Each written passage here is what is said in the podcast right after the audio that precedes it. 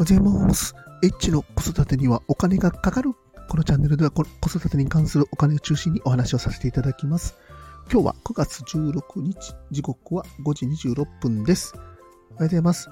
今日は雑談ということで、えー、もう朝で起きて、えー、奥さんも起きてますんで、すいません。小声でもっ手短に収録をさせていただきます。えー、先週ですね、えー、歯の治療で、えー、銀歯を外して、その下を、え削りまして、虫歯を除去しました。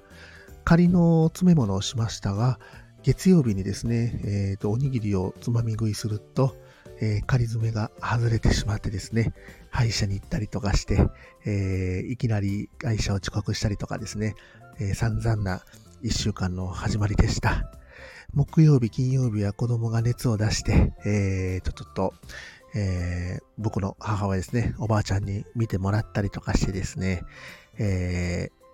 まあ、ありがたいなということで、まあ、今までね、結構、あの、会社を休んだりとかすること多かったんですけども、まあ、うちの母親も仕事を辞めて、いつでも見に行けるよということで、えー、子供を見てもらってですね、えー、仕事にも行けて、仕事に行くことに、あの、非常に感謝しております。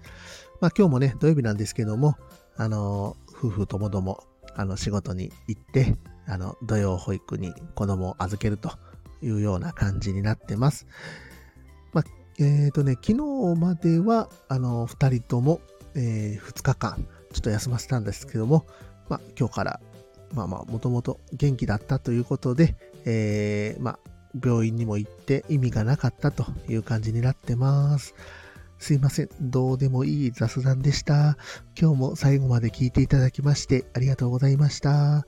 また、フォロー、いいね、コメント、レターお待ちしております。いっちでした。さよなら。